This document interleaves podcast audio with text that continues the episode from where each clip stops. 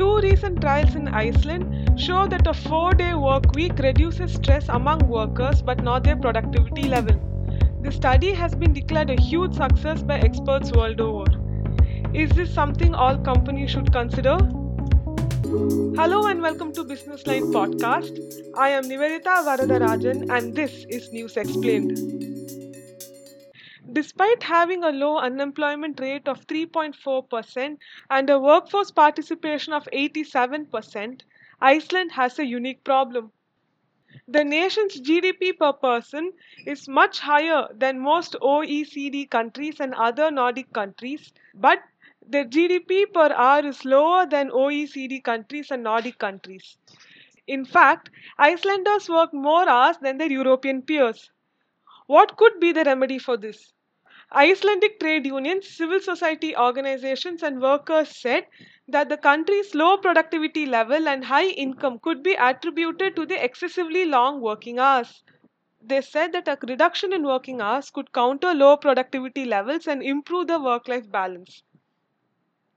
After a series of campaigns by trade unions, the Reykjavik City Council in 2014 agreed to conduct a trial to reduce the hours at work without cutting the pay. They wanted to check two things. One, to see if the work time reduction could address the poor work life balance. And second, they wanted to understand if shorter working hours could increase productivity.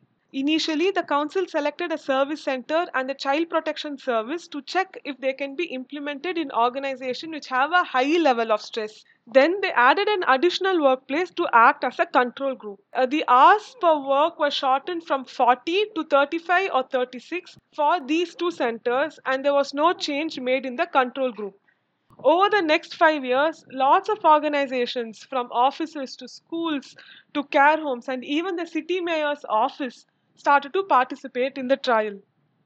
Simultaneously, another trial started to take place. In 2015, the Icelandic government wanted to initiate a similar trial in some of its workplaces. The aim was to understand if both the workplace and the staff could benefit from shortening the hours of work. So, in this trial, workplaces would have to provide indicators which they would use to evaluate performance of both the organization and the workers. Eventually, the two trials covered 100 workplaces and about 2,500 employees. This equates to nearly 1.3% of Iceland's total workforce. Unsurprisingly, these trials generated a lot of interest. Many researchers conducted several quantitative and qualitative surveys to understand the impact the trial had on the workers' stress levels, their work life balance, and productivity. So, what did they find out? Firstly, they found out that institution had to rework how they go about their business. They had to provide the same level of service but with lesser work days. This means that they had to make changes at the organizational levels, make meetings shorter, and rearrange shifts. According to the data available, workers were able to finish the tasks within the new time span, but they had to take an occasional overtime here and there according to temporary need. Some offices actually reported that productivity increased during the trial period. Secondly, workers in the trial show they were less stressed while compared to those in the control group. Those in the control group saw no change in their stress levels. The data shows that the changes remained for a full year after the trial started. Many workers noticed that they had more time to spend with their families, they could run their errands and help in the house more, pursue hobbies, exercise, and even learn new skills. Thirdly, companies noted something which is quite interesting. They noticed that the four day work rule made them more attractive to job applicants. So, the studies show that a four day weekend not only reduced stress for the workers, it helped them improve their work life balance and sustain it for a long period of time without affecting their productivity.